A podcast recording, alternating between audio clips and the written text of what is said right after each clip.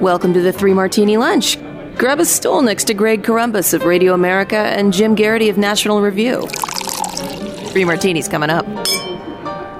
So glad you are with us for the Tuesday edition of the Three Martini Lunch. We don't have any good martinis for you, but we do have three uh, martinis that we're going to discuss with a lot of energy and fun today. Uh, bad, bad, and crazy, to be specific. We're also brought to you today by NetSuite by Oracle. Right now, you can receive your free guides, seven actions businesses need to take now, and schedule your free product tour of NetSuite by Oracle at netsuite.com/slash martini. More on that in a little bit. Uh, Jim, before we get to the actual martini Uh, President Trump yesterday promised a pardon of someone very significant, which led, of course, the liberal chattering heads to a foam at the mouth that it could be Flynn, it could be Manafort, it could be any of these people that uh, they absolutely despise from the whole Russia investigation. and then it turns out Trump is going to officially pardon Susan B. Anthony for illegally voting on this, the 100th anniversary of the ratification of the amendment to the Constitution that uh, gave women the right to vote. So uh, I don't know how often you want your president to be a troll, but watching how the media uh, got caught with red faces here was pretty fun. Yeah, and considering how you and I had heard the rumor that could be Snowden, uh, bravo, Mr. President. I'm glad it wasn't Snowden, and I think most people would agree for Susan B. Anthony. I'm just picturing, though, Greg, somewhere, probably out in California somewhere, O.J. Simpson stares at his phone and waits for it to ring. Well, fortunately for all of us, O.J. Simpson was not convicted on federal charges, I don't believe. So uh, there's nothing that Trump could do for him, even if he wanted to, I don't think. But uh, what we're going to talk about for most of the day today, which I'm sure will throw all of you, is uh, night one of the Democratic National Convention. And before we get to uh, the most obnoxious moments of the evening, Jim, uh, what did you make of the what I would consider a telethon type atmosphere with Eva Longoria in studio and then tossing it to a variety of tape messages and and uh, and a smattering of live messages from the likes of Bernie and uh, Amy Klobuchar and, and Gretchen Whitmer. Greg, John Podhoretz had a good assessment in the New York Post. He had an observation that, you know, I've covered every convention since I think uh, Republicans in Philadelphia in 2000. And it's a lot of fun to cover. It, it's a lot of fun, as I said, if you're a political junkie. But by and large, the first two hours, you know, usually goes all prime time hours. In fact, usually some people are getting to speak in the afternoon and early evening hours you got to tune into C-SPAN to watch that. And this is where your, you know, little old lady who's been writing candidate letters on behalf of the candidate for the past 50 years gets a chance to address people. And the the boy scout troops come out and there's all kinds of little kind of pageantry sort of things that you know very some somebody who never gets to be in front of a big audience gets a very special moment.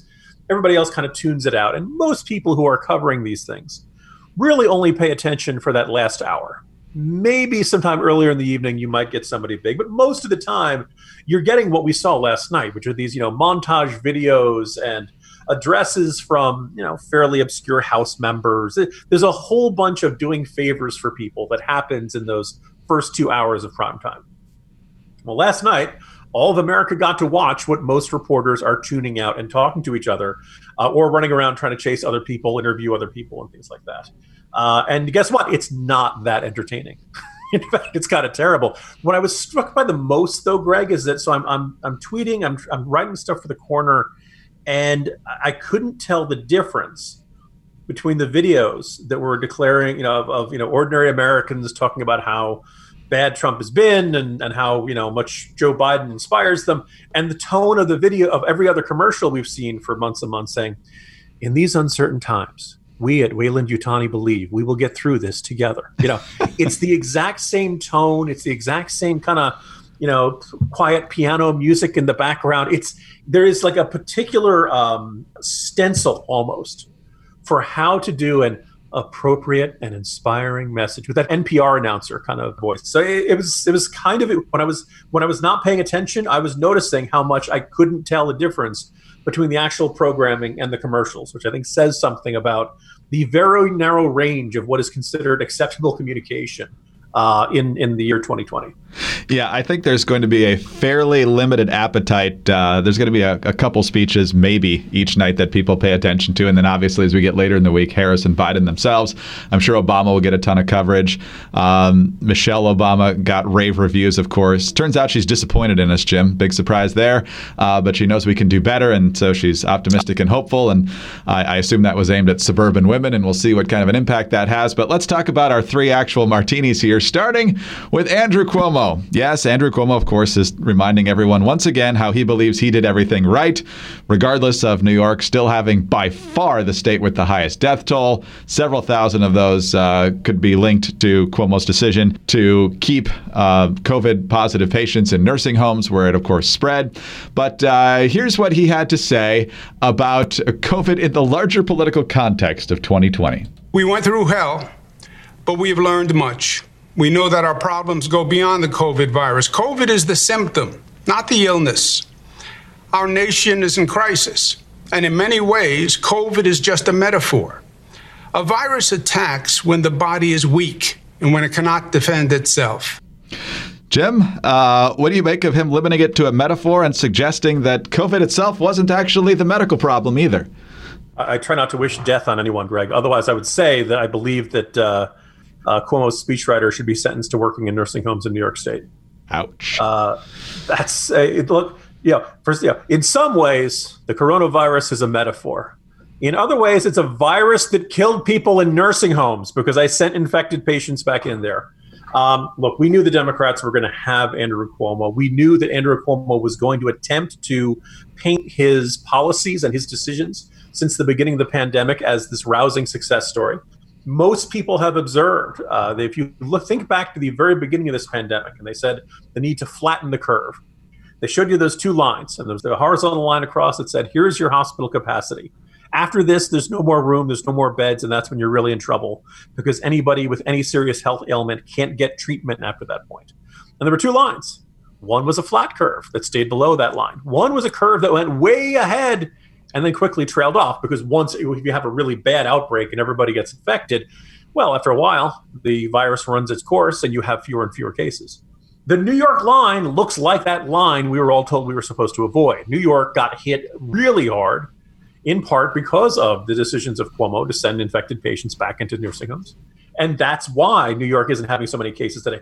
The virus, if I don't know whether they have necessarily herd immunity, but they had it run through really, really badly there's some you know medical researchers who are arguing about what that threshold is. And whatever you know whether you think it's you know in that 30% range whether you think it's closer to 70 some some diseases it's all the way up there to 90 the, the more important thing is that as you run into more people who have been infected and who have the antibodies they can't spread it. So you're going to see that slower rate of spreading. Um, so again it's not surprising that andrew cuomo took the victory lap. It's infuriating that so many folks in the media and so many other folks in his party have chosen to enable him and to kind of cheerlead for him his uh, description of, in many ways, the virus is a metaphor was a terrible line. And, uh, you know, I, I, oh, by the way, the other, it, it, somehow seems also fitting this morning, Greg, that uh, Cuomo announced he's writing a book. Yes. I'm glad he had the time to do that. yes, the self promotion tour does not stop uh, at any point now. And it's just fascinating. We've talked about this so many times, but Gretchen Whitmer took a victory lap too. Michigan was one of the worst hit states too. So as long as you got a D next to your name, it doesn't matter how bad it got. You were a success, whereas other people apparently we're not. But if you want to be a success at your business, especially as you ramp back up here and hopefully thrive to more successful levels than ever, you're going to need some help. You're certainly going to want some help, and you're not going to find any better help than NetSuite by Oracle. America is ready to get back to work, but to win in this new economy, you've got to have every advantage if you want to succeed. Smart companies run on NetSuite by Oracle, the world's number one cloud business system. With NetSuite, you'll have visibility and control of your financials, human resources, inventory, e commerce, and more. It's everything you need, and it's all in one place. Whether you're doing a million or hundreds of millions in sales, NetSuite lets you manage every penny with precision. You'll have the agility to compete with anyone, work from anywhere, and run your whole company right from your phone. You can join more than 20,000 companies who trust NetSuite to make it happen. NetSuite surveyed hundreds of business leaders and assembled a playbook of the top strategies they're using as America reopens for business. Receive your free guide, Seven Actions Businesses Need to Take Now, and schedule your free product tour at netsuite.com slash martini. Again, you can get that free guide and schedule your free product tour right now. It's all at netsuite.com slash martini, netsuite.com slash martini. All right, Jim, on to our second bad martini. And we knew there was going to be disgruntled Republican night at the uh, Democratic National Convention. Turns out there were four disgruntled Republicans. Uh, three of them spoke very briefly by tape. Uh, they were Meg Whitman, who uh, has been in the corporate world most of her life. She ran very unsuccessfully against Jerry Brown for governor of California in 2010. Uh, after that, there was uh, Christie Whitman, or maybe Christie Whitman actually came first, former New Jersey governor and Bush's first EPA director.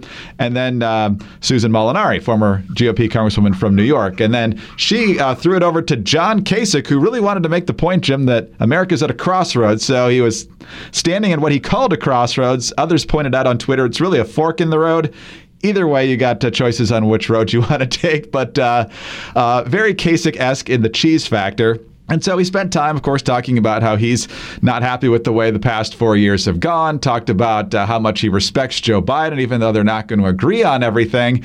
And then he threw this out, trying to reassure Republicans that they could actually vote for Joe Biden. I'm sure there are Republicans and independents who couldn't imagine crossing over to support a Democrat. They fear Joe may turn sharp left and leave them behind. I don't believe that because I know the measure of the man. It's reasonable, faithful, respectful. And you know, no one pushes Joe around. No one pushes Joe around except for every day since he basically locked up this nomination. He's lurched left. He's adopted Bernie's economic agenda for the large part. He's started to embrace Green New Deal. He's now putting Beto as his point man on guns. He's in favor of taxpayer funded abortions, which he wasn't at the beginning of this campaign. In fact, Jim, it's hard to see an issue other than not absolutely wanting to defund police that he's actually resisted the leftward call on. So uh, Kasich, I guess, uh, had to put in the yeoman's effort there, but I don't find it very believable. No, and there's a couple things to unpack here, Greg. The first thing being that um, I, I got to give him a little bit of credit. I really didn't see this coming as far as I can tell, Greg, he didn't remind us that his dad was a mailman. He did not, which is amazing given the postal service issue right now. Right? I, I wrote a whole corner post saying, "Well, we know this is going to come up. This is why Kasich keeps emphasizing that point. He emphasizes that his dad was blue collar and working class because he, John Kasich, has not been. He, he was, you know." Uh, jumped straight from college to working for the uh, state government in Ohio, ran for office four years later, was in Congress eight years after that by the way, also you're, you're correct on the fork versus crossroads point. I suppose it's possible that the roads split again behind the camera, and we just couldn't see that. But I think, Greg, the important thing to keep in mind, as someone observed on Twitter, is that if there's if there's anything we've learned from American folklore, is that if a weird stranger appears to you on a crossroads, you can always take his advice, and it always turns out well, right? um, so yeah, so here's it. First of all, if you have to reassure people that the candidate isn't going to shift very far to the left uh, after the election, that's probably a bad sign. There's probably good reason for people to that that that fear doesn't pop out of nowhere. And if that was the case, it'd be great to point to cases where not merely you know Joe Biden um, had a different position than the left wing of his party. That's happened, sure, fine. But how many times has he stood up against the left wing of his party? How, how much has he pushed back against the left wing of his party? And I don't think it's very tough to uh, I don't think it's easy to find that many cases. I think generally Joe Biden's the kind of guy who wants every Democrat to get along and is a backslapping, you know, deal making backroom kind of guy who wants everybody to walk away from a, de- a piece of legislation feeling like they got half a loaf. Now, if you're fine with the hard left to getting half a loaf, okay, maybe this isn't going to be that bad. For those of us who don't want to have the, the hard left to get any loaf, we don't want them to get crumbs uh, this is not all that reassuring. And the idea that, you know, John Kasich assuring us, oh, don't worry, he'll be moderate, um, isn't really all that uh, persuasive. Beyond that, I think we characterize the rest of the speakers uh, on, on, allegedly Republican or former Republicans who are speaking on behalf of uh, uh, Joe Biden last night. I think we characterize it as a Whitman sampler. um, the the I think it was interesting. You know, when you say Meg Whitman, and you want to say, you know, if you want to identify her, you, you, my thought is you'd say either Republican candidate for governor in, in 2010. That probably makes people sit up and take notice. She's probably best known as the former CEO of Hewlett Packard. Not many women have risen to that level. eBay. Oh, eBay. No, wasn't she also Hewlett Packard? That was Carly. Ah, dang it! I think I may have gotten that wrong when I've written somewhere. Anyway, um, well, that's that's the other the other uh, Republican woman running for statewide office in, in California in 2010. Uh, but then the second thing that jumped out is that they identified her as the CEO of Quibi. Greg, are you familiar with Quibi? Not at all. Okay, this is that streaming video service that does only nine minute programs. It's designed to look like um, designed for for phones and stuff. And it, it, launched with great fanfare. Chrissy Teigen was a big part of it, et cetera. And it's flopped. It's it's like losing money hand over fist. It's like oh you know, oodles of people got a free subscription, and when the free subscription ran out, they just did not choose to keep paying. Maybe Meg Whitman wants to promote Quibi this way. I think if you're the Democrats or the Biden campaign, and you want to maximize her value as somebody who's endorsing uh, Joe Biden, you you don't want the you don't want Quibi appearing anywhere near that. get that get that word off the screen. Wow, Jim, a big shot in Silicon Valley lining up with the Democrats. Yeah, it's so unlike them. Real game changer. All right, Jim, let's move on to our crazy martini for today. And we're going to move away from the Democratic convention for this one. This one is going to be back to COVID related items. It is back to school time, at least for those headed back to school at this point. And for some college campuses, they are doing that, including Albion College in Michigan. Now, if you're unfamiliar with Michigan geography, Albion's about a half an hour north of Hillsdale. So I'm sure that'll clear everything up for everyone. You could also uh, Google it real quick, uh, kind of in the middle, closer closer to the bottom. Um, getting back to campus, it doesn't seem like it's going to be a problem. Ever getting off campus for the rest of this semester could be quite the challenge indeed. Uh, here's what the Free Beacon writes A Michigan college is requiring students to download a phone application that tracks their location and private health data at all times in an attempt to protect them from the coronavirus. Albion College, located in Albion, Michigan, is one of the first schools in the country to tackle contact tracing. The school is working to create a COVID bubble on campus and asking students to stay within the school's four and a half mile perimeter for the entire semester. If a student leaves campus, the app will notify the administration and the student could be temporarily suspended. Jim, as I said in our organizing email today, there's a term for places you have to stay and cannot leave for months at a time. College or university is not one of them. Students, relax. The armed guards and watchtowers and barbed wire are for your protection. also, let's understand, you know, people are freaking out about the app and the tracker. This is a moderate step. We think within about two months, we will have the injectable, surgically implanted tracking devices. It'll be much tougher to dig out with a hunting knife uh, that you won't be able to get rid of. Plus, they will automatically either give you a shock or some other, perhaps small detonations from the tiny bit of plastique we have implanted in you to prevent you from going beyond the boundaries. this is like dystopian prison state North Korea stuff, and you know, I'm, I'm it seems kind of ridiculous. I'm surprised that uh, students are going along with this. I mean, what if you want to visit, you know, somebody who's still in your household? and you've presumably still exposed each other. What you know, if you're are there you know sufficient number of food options there? Are you able to go to a pharmacy on campus? Like you, you can think of a whole bunch of reasons why you'd want to be able to uh, uh, move beyond that. So again, I, you know, the, the, one of the frust we, we've we've done a lot of jokes about Karens on this program. And by the way, if your name is Karen, I'm sorry. You know, I, I know my colleague Jay Nordlinger has written very eloquently about how this is a terrible slur upon people named Karen.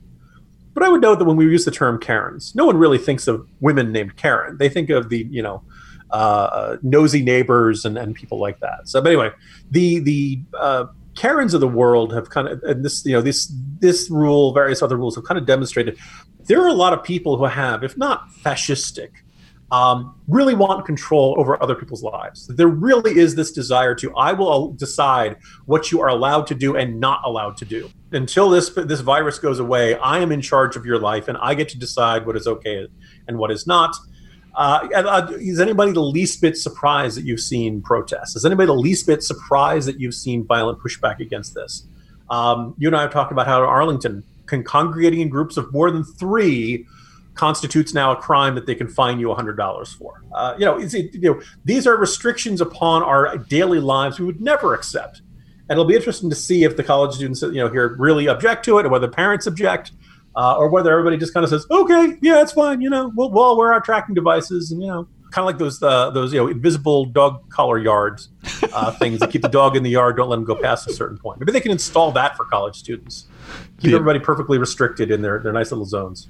The invisible fence for the college. Invisible kid- fence. Yes, thank you. Yes. So uh, apparently, uh, faculty, staff, uh, custodians, and so forth, they don't have to stay on campus. Uh, no surprise. So I'm not sure exactly what's being solved here. Also, uh, hats off to Jazz Shaw uh, over at Hot Air. I don't know if kids today would think of this, Jim. So he's, uh, as an older guy than, than the students, uh, offering a helpful tip. You know, you could just leave your phone in the dorm and uh, and head out to wherever you want to go, unless there are spies and rats all over town. I don't know. You know, Greg, then then you like you need to surgically remove the, the phone from the user. That's can't expect young people to go anywhere without a phone. So. It would be uh, it would be an go aqua- someplace without a phone and you don't document it on Instagram. Did you really go, Greg?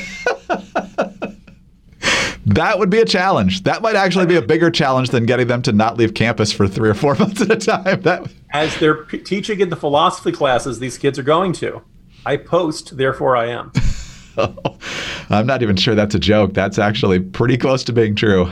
Jim, I'll need three more nights of the Democratic National Convention to go. Can you make it? Uh, yeah, no, I, this is the first time I've had editors remind me. You have, you know, you have to watch this, right? Amazing. All right. Well, enjoy. I don't even know who's talking tonight, but uh, we'll get through it. We'll all get through it together, as they say. See you tomorrow. Jill Biden, Greg. Hold on, don't don't soft sell this one. Ten o'clock tonight ish. Yeah. Dr. Jill, right? Doctor Jill Biden, most famous doctor this side of Dr Pepper, Dr J. Don't forget the doctor with that EDD. All right. Yes, exactly. All right. Well, enjoy that. So uh, that'll be riveting television, I'm sure. Uh, Jim Geraghty, National Review. I'm Greg Corombos, Radio America. Thanks for being with us today. Do not forget about our wonderful sponsor, NetSuite by Oracle, netsuite.com slash martini. Also, please subscribe to the Three Martini Lunch. We would be very grateful for a kind review and a five-star rating. Also, please get us on those home devices. All you have to say is play Three Martini Lunch podcast. And please join us again Wednesday for the next Three Martini Lunch.